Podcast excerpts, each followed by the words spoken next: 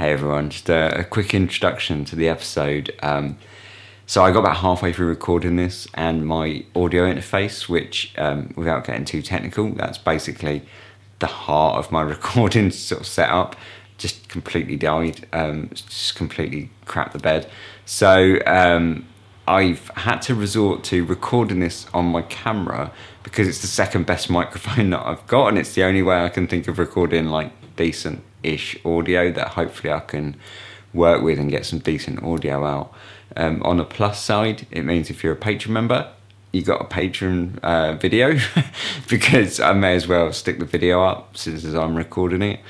Um, but yeah, otherwise, hopefully, so the audio quality will will, will be decent. Um, if it wasn't Christmas, I may have been able to get this out, you know, may have been able to replace it, but obviously with it being Christmas and stuff, there's nothing I can really do this side of Christmas in terms of replacing my equipment until um yeah after Christmas. So so you know, we we make the best of the tools we've got, right? Um so yeah, this episode, hopefully the, the audio quality will be good enough for you. um I'll, I'll do the best I can with, say, the tools I've got until after Christmas and I can work out some sort of replacement. Um, but yeah, anyway, thanks for listening. I hope you enjoy it. Hopefully the audio is, is still good enough for you.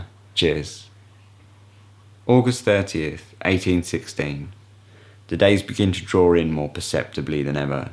Now that the archdeaconry papers are reduced to order, I must find some further employment for the evening hours of autumn and winter.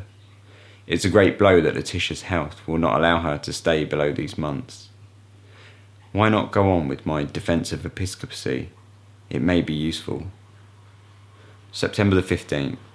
Letitia has left me for Brighton. October the eleventh.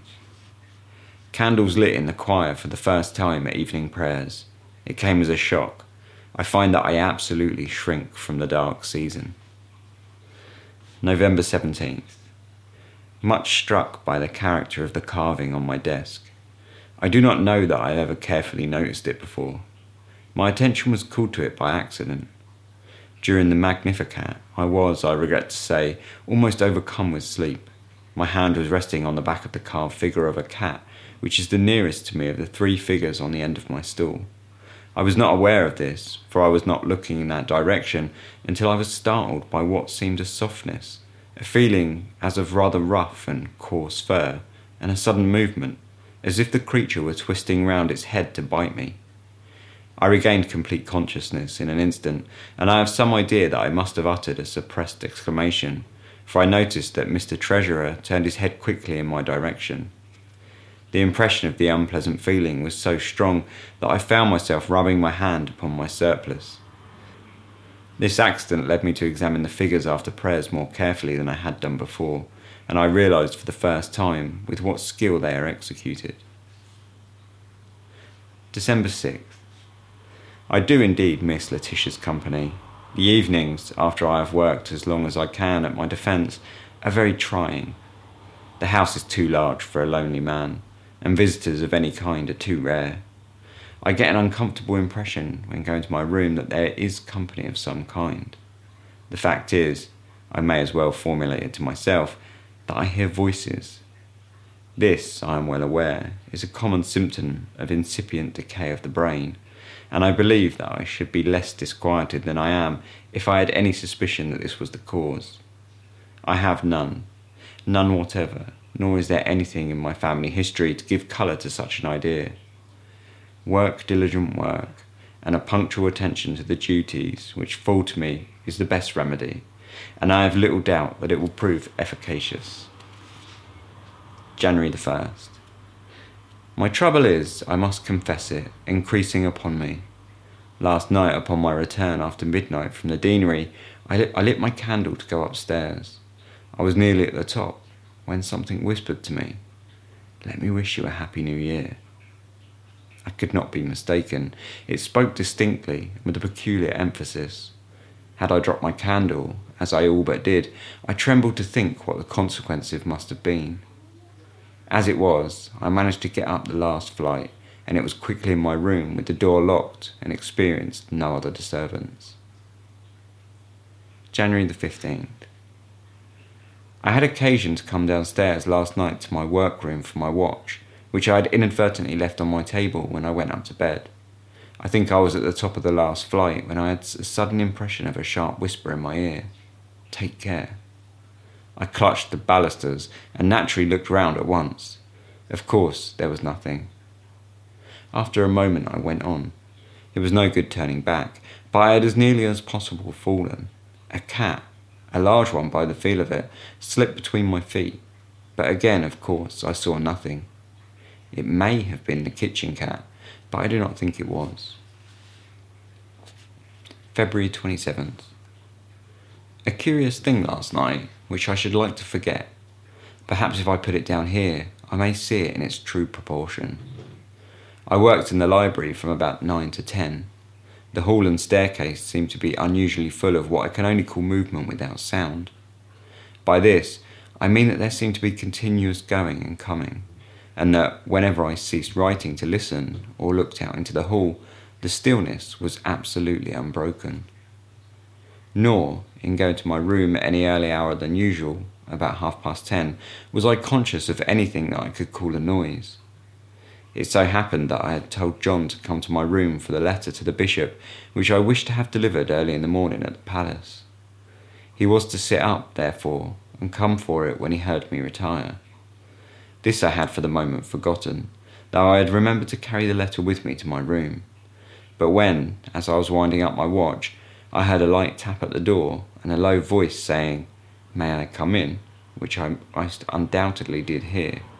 I recollected the fact and took up the letter from my dressing table, saying, "Certainly, come in." No one, however, answered my summons, and it was now that, as I strongly suspect, I committed an error, for I opened the door and held the letter out. There was certainly no one at that moment in the passage, but in the instant of me standing there, the door at the end opened, and John appeared carrying a candle. I asked him whether he had come to the door earlier, but am so satisfied that he had not. I do not like the situation, but although my senses were very much on the alert, and, and though it was some time before I could sleep, I must allow that I perceived nothing further of an untoward character.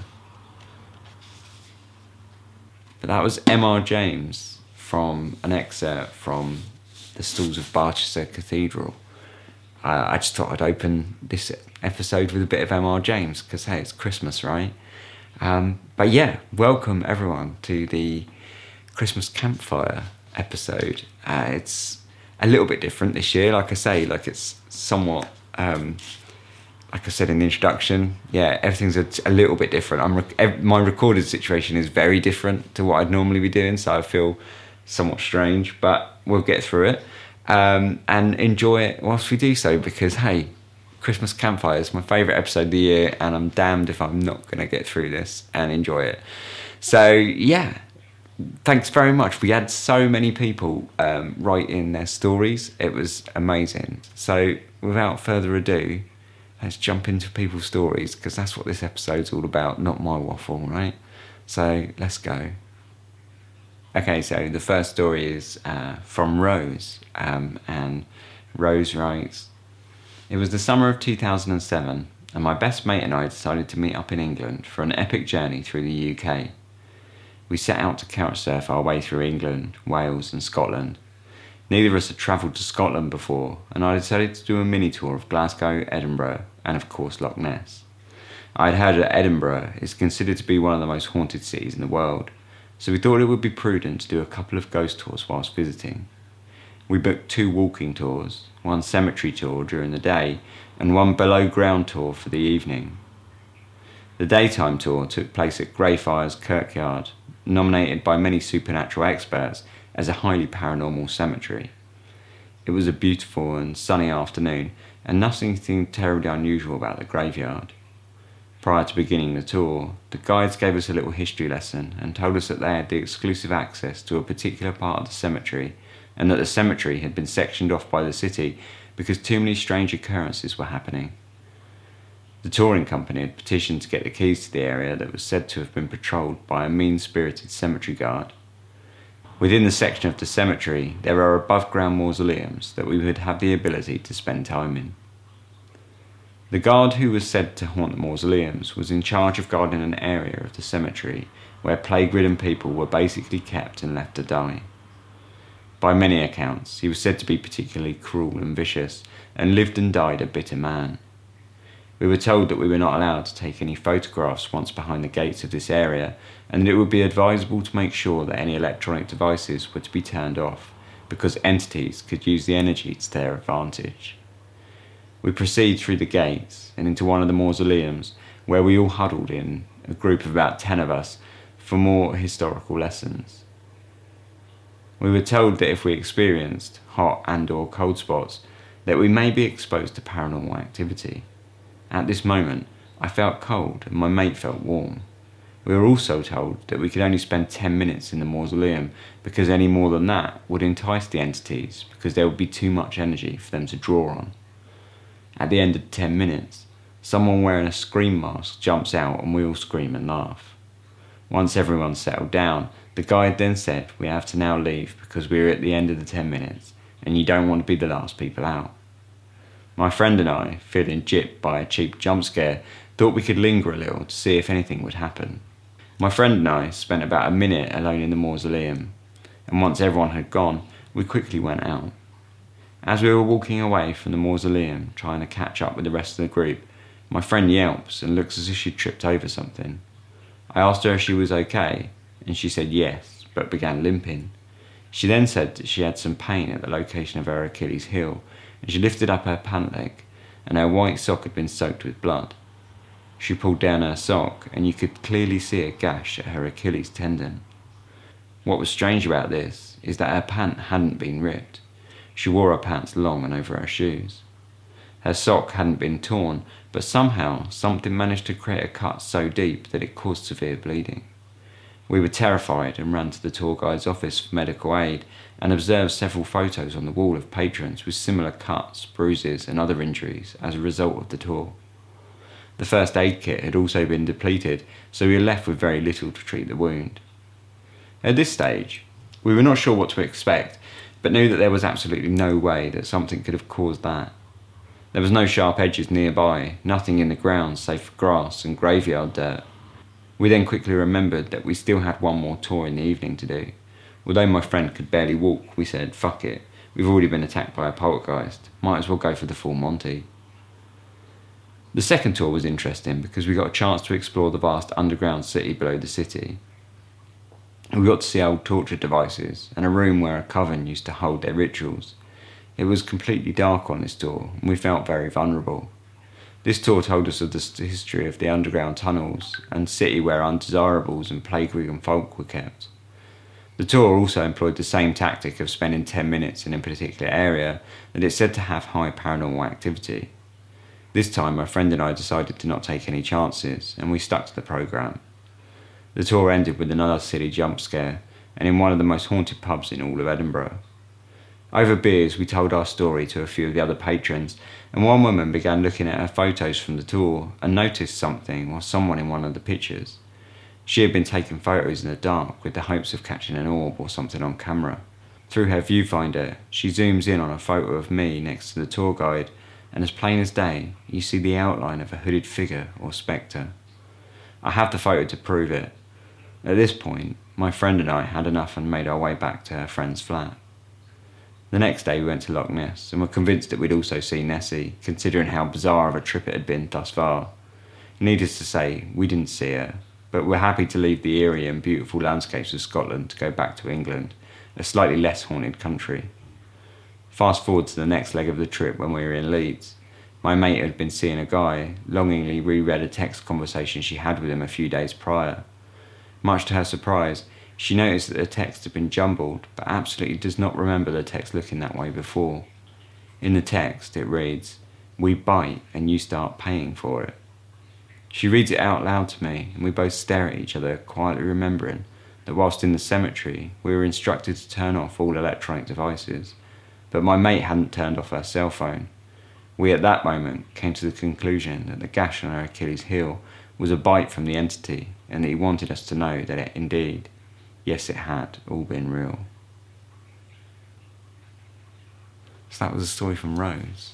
And she sent me the photos to prove it.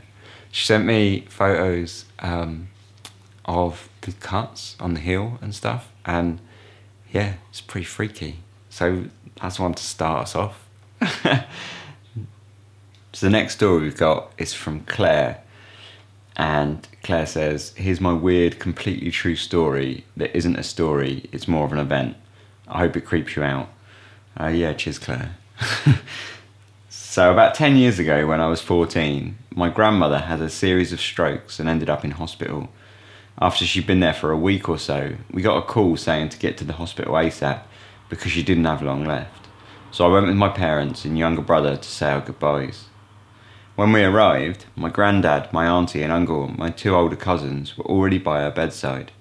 My parents went in ahead of us. My brother, who was, and still is shockingly, a couple of years younger than me, came in after them. As soon as I walked in, I could clearly see my grandma lying on the bed. She hadn't passed yet, but was unconscious, and we got there just in time to say goodbye. My brother moved to stand closer to her, and the family surrounded her, but I was too shocked to move, and instead stood hovering by the curtain. My sadness had turned in an instant to confusion and fear. There was something wrong with her eyes. My mum came over to me and gently pulled me towards her. I assumed she thought that I was too upset to go to my grandma myself, and wanted to gently encourage me to stand beside with her, her with the rest of the family. I moved forward, hoping that what I was seeing was some weird trick of the light, and that the illusion would be broken by my moving somewhere else. Nope. I stood to the left of my grandma, just a couple of feet away from her face, staring at her eyes in confusion. They were wide open and pitch black. It wasn't just the pupils that were black, it was the entire eye. Both eyes. She was looking up at the ceiling with this horribly wide-eyed, glassy, pitch black stare. She never blinked. I kept watching, telling myself that I was seeing must be a result of the strokes, right? I was there for a good two or three minutes at least. This was not a case of bloodshot eyes. They were pitch black. It was like two huge glossy marbles had been shoved in her eye sockets and were bulging out of her head. No discernible pupil or iris, just shining black orbs. I left the room. Less than two minutes later, my brother came down to the waiting area to tell me she'd gone. Later on that day, I'd asked my mum why Grandma's eyes looked the way they did. I was hoping she'd have some medical explanation for me, maybe some kind of insane pu- pupil dilation or blood clotting in the eyes, but no. She told me her eyes were closed and seemed kind of pissed off that I'd brought it up. So I asked my brother about it the next day. He seemed confused too. I didn't tell either of them what I'd seen exactly, just that there was something wrong with her eyes, and that it had scared me and they didn't, and did they know what it could have been. Neither of them knew what I was talking about, and my brother also told me that her eyes were closed. I decided to drop it because I didn't want to upset them. It's something that I've vividly remembered ever since. I've thought about it often, and I've done a lot of research online, but I've found nothing that can explain what I saw. A few years ago, I even broached the topic with my mum again. I told her for the first time exactly what I saw. Again, she seemed confused and assured me that her eyes were definitely closed, and that no one else had seen what I'd seen. Just for a bit of context, my grandma was a staunch Catholic, the kind that went to church every Sunday and wore a crucifix around her neck. She was a really nice person, and everything you'd want in a grandparent. It wasn't like she was some kind of satanic Ouija enthusiast who'd invited a demon to inhabit her body before she died. She was just a sweet religious old lady who liked homemade Yorkshire puddings and spending time with her family. So that's my creepy story that isn't really a story. I hope you enjoyed it. So yeah, thanks very much, Claire. That is a creepy story that is a little bit disturbing, or more than a little bit disturbing. But yeah, thank you very much for sharing that. It's that's quite um, it's quite a moment to share. So yeah, thank you very much for that. So our next story is from James, and James says, in the late nineteen nineties and early two thousands, my family moved back and forth between the United States and Toulouse, a city in the south of France, on account of my dad's job. At the time the story takes place, my parents were renting a two-storey farmhouse surrounded by vineyards in a rural village about twenty miles north of Toulouse. It was a striking and beautiful house, built around nineteen hundred, rectangular with a flat roof and rows of large, evenly spaced windows, each framed by heavy wooden shutters. A driveway of finely crushed gravel curved down the road to the front of the house, where it broadened into a parking area. My parents lived there with my two younger brothers. My older brother and I were both in college back in the States at this time, and only lived in the house during holidays and summer vacations. When I visited, I stayed in a bedroom on the ground floor, in the front right corner of the house, as you look towards it from the gravel drive. One of the two windows in the room looked directly out over the drive. The house did not have air conditioning, which was, and probably still is, a rare amenity in that part of the world. On summer nights, we would sleep with the windows open and the shutters partially closed and latched, to allow the cool night air into the house. One night, during our first summer in the house, I was awakened by the sound of footsteps in the gravel outside the open window of my room. They moved steadily from one side to the other, and then back in the opposite direction, as if someone were pacing back and forth in front of the house. I lay in bed, listening to the footsteps grow gradually closer, pass directly beneath my window, and retreat into the distance, only to return moments later. The window was directly across the room from my bed, but with the shutters partially closed, I couldn't see anything through the window except a thin strip of uninterrupted darkness. Then, after a few minutes, the footsteps ceased. After a further few minutes, I got out of bed, left my room, softly crossed to the entryway of the house, and opened the front door. I stood in the open doorway and scanned the driveway. I saw no one, nothing that could have caused the sounds I heard. I took the few steps down from the front door to the drive, which was suddenly bathed in pale yellow light as the motion-activated floodlights in the front of the house snapped on. Only then did it occur to me that if someone had been walking in front of my room, they surely would have tripped the lights, just as I did.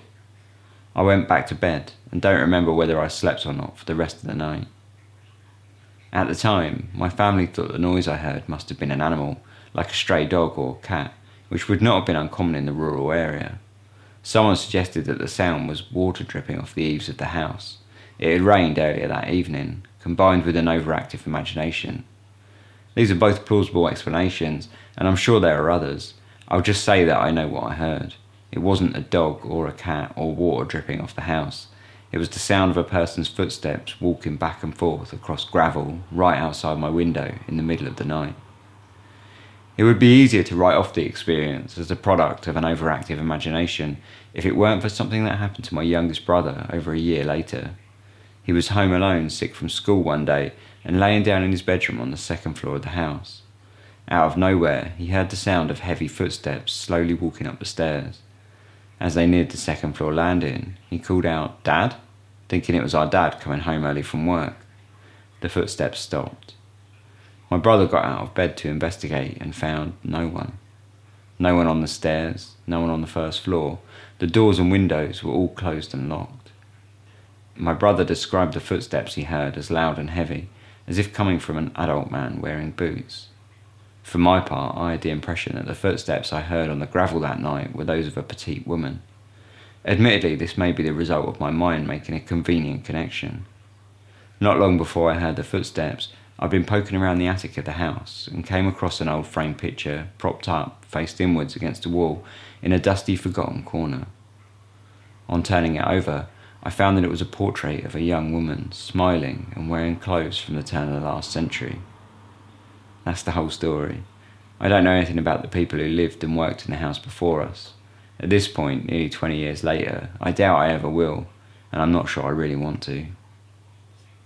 Yeah, that's a good story. I like that. When you was like talking about going outside on the house, when you first started hearing the footsteps as well, my mind was just like, no, no, pack it in. It's like a horror film when you know that they're going to do something that they really shouldn't be doing. You should just be in bed with your head under the covers and ignoring it. But yeah, thanks very much. So our next story is a story from Rachel, and uh, Rachel says uh, that she's got a story that comes from her great uncle Mash, who was from a small village on the Isle of Skye. He was a local storyteller and knew all the ghost stories of the village, often seeing ghosts and ghost cars. I think he sometimes thought of himself to have Ander Shillad. Uh, uh, I'm going to butcher this. Uh, Ander Shillad, or the Second Sight. One of his best stories was about Mister Hopperty. Mister McAllister owned the Strathaird estate on Skye sometime in the eighteen hundreds. He apparently only had one leg, so he walked with crutches, and he was said to be a horrible man. When his servants died, he would put their bodies in a burn in the woods, just leaving them there without any sort of burial or anything. Other servants would come and try to give them some sort of burial by putting stones on top of them. Even today, after heavy rain, human bones are sometimes found around the burn. Anyway, when McAllister died, he was buried in his own mini graveyard, like a small sort of square enclosure made of brick with a gate, in Glas Glasna Glasnakill Woods, near the burn where he put his dead servants. Now he comes out at twilight to haunt the woods and moors around Strathaird. Mash said that he once saw McAllister, or Mister Hopperty, nameless because of his one leg, up on the moors with his crutch and one leg. People walking through the woods at night often mention a strange feeling coming over them when they walk past McAllister's grave. So that's Mister Hopperty. If you got this far, thank you for reading, and I hope you have a lovely Christmas and New Year. Yeah, you too, Rachel. Thanks very much. Mister Hopperty is cool. That's a cool name, and I think that's a kind of urban legend that could really like grow and and become like mega popular, I guess, around that local area, you know, that kind of Mister Hopperty of the local area, because the way it's got all the local connections, I like it. The next story is from Lisa from New Mexico, and she says, twelve years ago my daughter and I travelled to Thailand to spend the holidays with my brother and his family who live in the outskirts of Bangkok. New Year's Eve day had been a busy one, and that night the kids celebrated on their own, while we adults barely made it to midnight before retiring to bed. I'd just fallen asleep when I dropped straight into an intense dream. I was in a nightclub. There were flashing white lights and large speakers, but no music playing. As I looked around, people began running in one direction, and either I just knew, or someone yelled, that there was a fire at the, and that the back doors were locked, and we could only get out through the front. Sheer panic suddenly set in, and my only thought was that I had to find my daughter. I stood perfectly still, frozen in fear amidst the chaos, searching for her in the crowds of terrified people running past me. Finally, I saw her in the distance, running towards the front door with a group of friends. She didn't see me, but I knew she was safe, and a feeling of relief washed over me. In the next moment, I was on the ground outside the building, half sitting, half lying on the concrete. I wondered how I got there, and then had the urge to go back inside to try to save someone. I started getting up and realised that I was being held down by four or five sets of hands, but that I couldn't see anyone there. I could only feel the hands. I freaked out and started flailing to get out of their grip. The physical struggle jolted me out of the dream, and I woke up sitting straight up in bed, out of breath, trembling and covered with sweat. I looked at the clock, and it was twelve thirty-nine a m I took note of the time because rarely, if ever, have I had such an intense dream so quickly after falling asleep. Everything about this dream felt odd, and it took a long time for my body to calm down. I didn't get much sleep that night. I just kept thinking, what was that? As soon as I heard my brother making his coffee next morning, I went down to join him. He asked me what was wrong, and I recounted the strange dream. As I spoke, he started looking at me funny and asked what time the dream had occurred. I told him and asked why. He slowly turned his laptop towards me. The top story that morning was of the Santika Club fire, which had occurred in Bangkok just hours before. The fire was believed to have started just after midnight, possibly ignited by fireworks set off by the band, coincidentally called Burn. The back exit doors in the club were locked. sixty-seven people were killed and two hundred twenty-two were injured as they struggled to escape through the front doors. I do not know what my dream was or how I was connected to the terrible events of that night. I've told very few people about it over the years, always feeling like it wasn't really my story to tell, almost like I was an accidental witness to someone else's experience. Yeah, that's creepy. But I assume your daughter wasn't in the club, right? So that's all, like, you know, that's good news. But yeah, no, thank you for your story. That is, that is weird. It's... yet again a, another story that could like deeply scar you over the years, I can imagine. So our next story is from Jim, and Jim says, back in nineteen eighty-eight I was in my third year at grammar school, and it was a tradition that every boy who could carry a tune was required to make up a choir for the school carol service in the local parish church. The final rehearsal was at the church on the morning of the service. The main event was to take place in the evening. a fifteen to twenty minute walk down into town, and we were considered responsible enough to make our own way there and back. On the way down, we all walked pretty much en masse, along the main road, down the hill, into town, but walking up to school, people drifted back up in dribs and drabs. I was part of a small group of five or six who took the most direct route, which took us along a footpath that was bordered on one side with the fences of people's gardens, and on the other with a wire mesh fence that marked out the top of the town cemetery. The footpath was very much hemmed in and darkened by the trees hanging over from both the graveyard and people's gardens, and the path itself was muddy and covered in wet, slippery leaves. We were being typical daft thirteen-year-olds, gooning about, shoving each other into one another, and taking our time getting back to school without really paying attention to what is actually quite a scoop, quite a spooky footpath. Just over halfway up, and several minutes since we had passed a gate leading into the graveyard, we saw an old man and his equally old dog heading towards us on the path. The man was shuffling along, barely lifting his feet, as he made his painfully slow way along the footpath. The dog was like his owner, in that he was equally as unkempt, and he too betrayed his advanced years in his lolloping walk. As this shabby pair got closer, we stopped messing about and became well-behaved young boys. It was a grammar school after all, and that came with expectations. But we all noticed, as they got closer, that the old man looked very much like a really old and decrepit Bruce Forsyth. This caused us to get the giggles, but we politely parted and stood on the side of the path to let him and his shaggy dog pass. As soon as they passed, we huddled together, trying to hold in our laughter at how creakingly old he was and how much he looked like the famous entertainer. We all turned to watch the achingly slow pair as they proceeded down the path away from us, but there was no sign of either of them. They had totally disappeared. But the only way they could have disappeared was to either climb over one of the back fences. These were all head height to protect the gardens and houses from nighttime visitors to the footpath, or they would have had to sprint down the muddy, slippery path to the cemetery gate. Neither of these things could realistically have happened. We all as one turned and run, slipping, sliding all the way up the path and back to school without saying a word to each other. Rather than going back to our classes, we all decamped, breathless, to the library and spent the next half an hour convincing each other that there was a rational explanation for the disappearing man and his dog. I don't think any of us actually believed this, but eventually we all bravely pretended that we were okay with what had happened, and we went our separate ways, never to really speak about it again. But I, for one, have never forgotten the day we all saw the apparition of a, de- of a decrepit Bruce Forsyth and his aged hound disappear on that dark footpath alongside the graveyard. Cheers, Jim.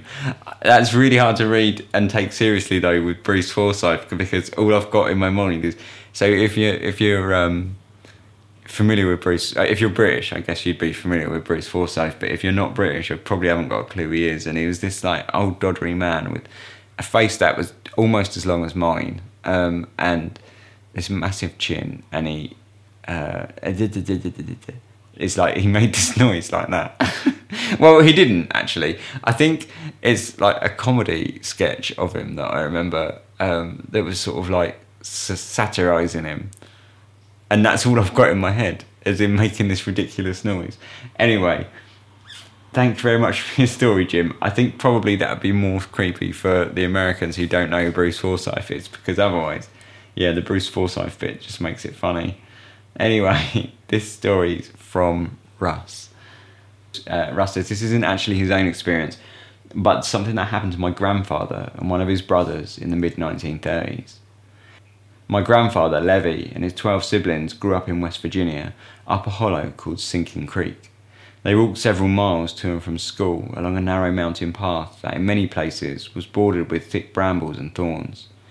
On one of these days, walking home from school, Levy and his brother Willard saw a young girl walking out of the brambles on one side of the path.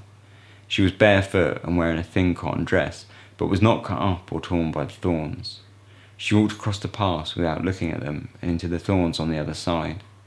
They tried to follow her and find her, but they couldn't find any sign of her afterwards. Being a small rural community, they knew everyone in the area, and they didn't recognise the girl and never saw her again afterwards. I realise this is not much of a story, but I do find it quite believable. Apparently my great-grandfather had a reputation for stringent honesty and expecting the same from his children.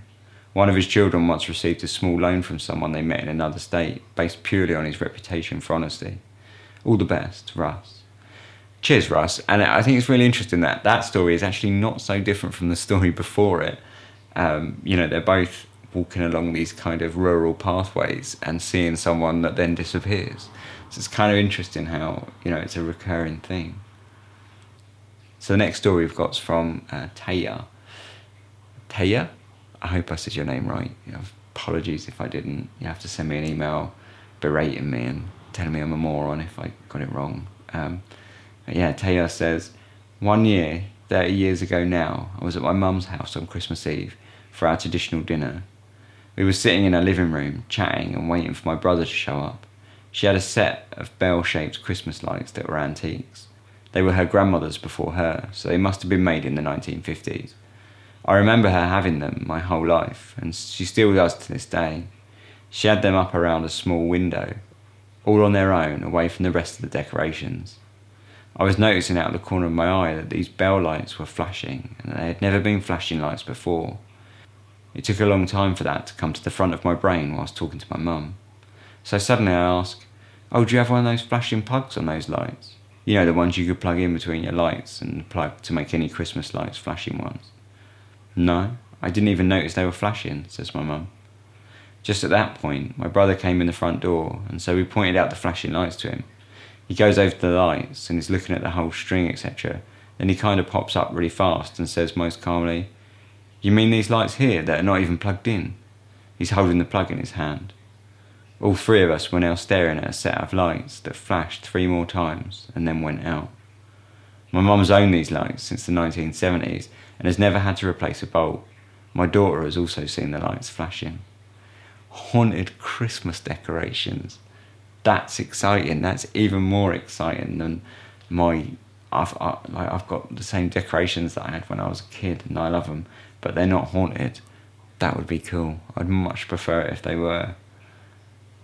So the next story we've got is from Justin, and uh, Justin says that he's so glad that you keep this tradition of spooky stories told around Christmas alive, and would like to share one with you and your audience.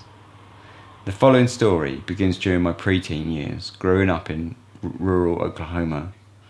At the time, I lived on an old dairy farm, but most of my cousins and extended family were in a small town about four miles from our house. Things were different then. Our parents pretty much gave us free rein to run around town alone and explore the surrounding woods so long as we were home before dark. I think people were a little less scared in general back then, plus it was a tight-knit little town where everyone knew each other and their families. One summer, this must have been in the mid to late nineteen eighties, as I would have been about ten or twelve years old at the time, stories began to spread of a haunted house just outside of town. I wasn't yet old enough to hang out with the teenagers myself, but my two older cousins did. One of their friends started telling a scary story about this nearby abandoned house. The house sat back off a dirt road, maybe a mile and a half or so outside of town. It became something of a popular spot for young couples to find some privacy and go park. This young lady and her boyfriend went out there one evening in his car. To the best of my recollection, her story went that the two of them were outside of the car, he sitting on the hood and her with her back to the house. She said that he suddenly became very scared and agitated and told her to get back in the car and that they had to leave. At first, she said she thought she was he was trying to just scare her, but quickly saw that he was genuinely frightened. She said as they scrambled into the car, she looked out the windshield to see a hazy white figure slowly moving up the driveway toward them from the house. They hurried out there and both swore that they would never go back. This, of course, led to multiple bands of kids making forays to the haunted house that summer. A few came back with tales of pale white figures seen through windows or strange knocking sounds that no one in the group would admit to making. One afternoon, myself, my two cousins, and one of their friends mustered the internal fortitude to go see for ourselves.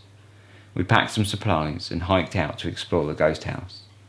I recall the day was clear and very warm, and as we approached the house up the old dirt driveway, we crept around the house and went inside as the main door was long since missing.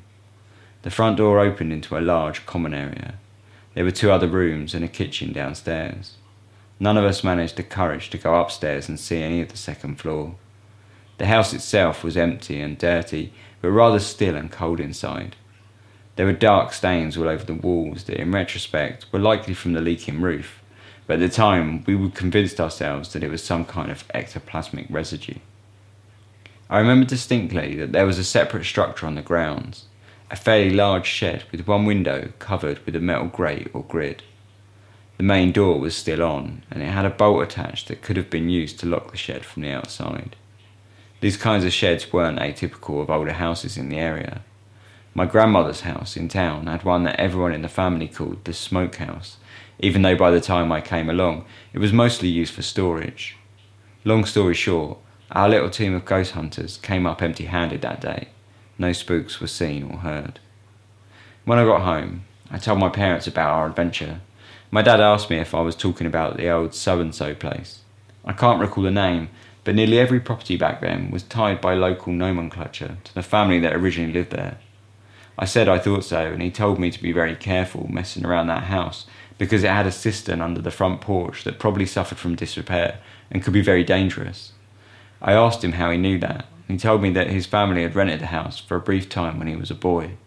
Of course, I had to know if they had encountered any ghosts, as all the kids in the town were sure the place was haunted. He told me that when his family rented the house, he slept downstairs in one room, and two of his sisters shared the other downstairs room.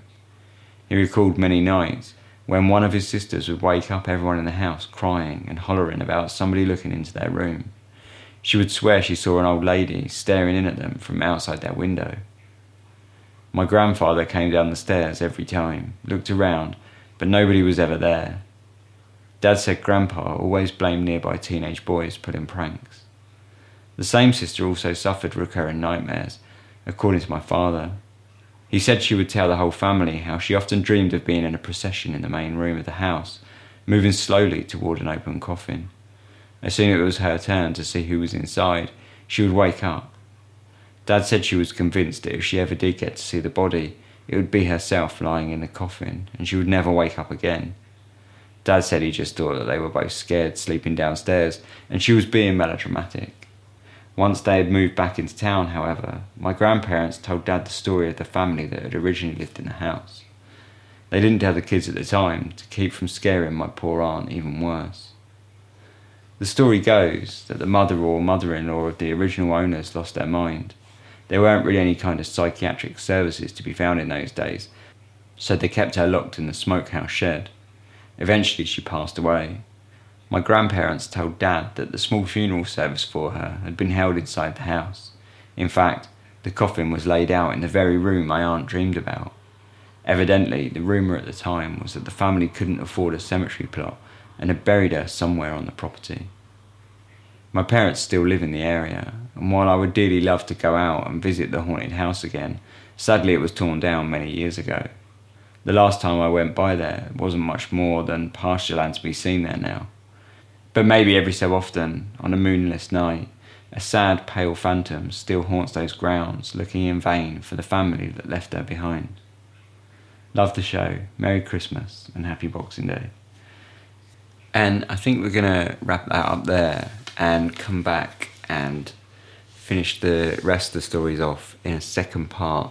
Say that I will get out in between Christmas and New Year. If I can replace my audio thing before then, depending on like Christmas deliveries and, and you know, opening hours even, because it's kind of specialist, I guess. Um Then, yeah, hopefully the audio will be better. If not, the audio is going to be the same as this again, unfortunately. Although, hopefully this isn't too bad. But anyway, I'll see you then.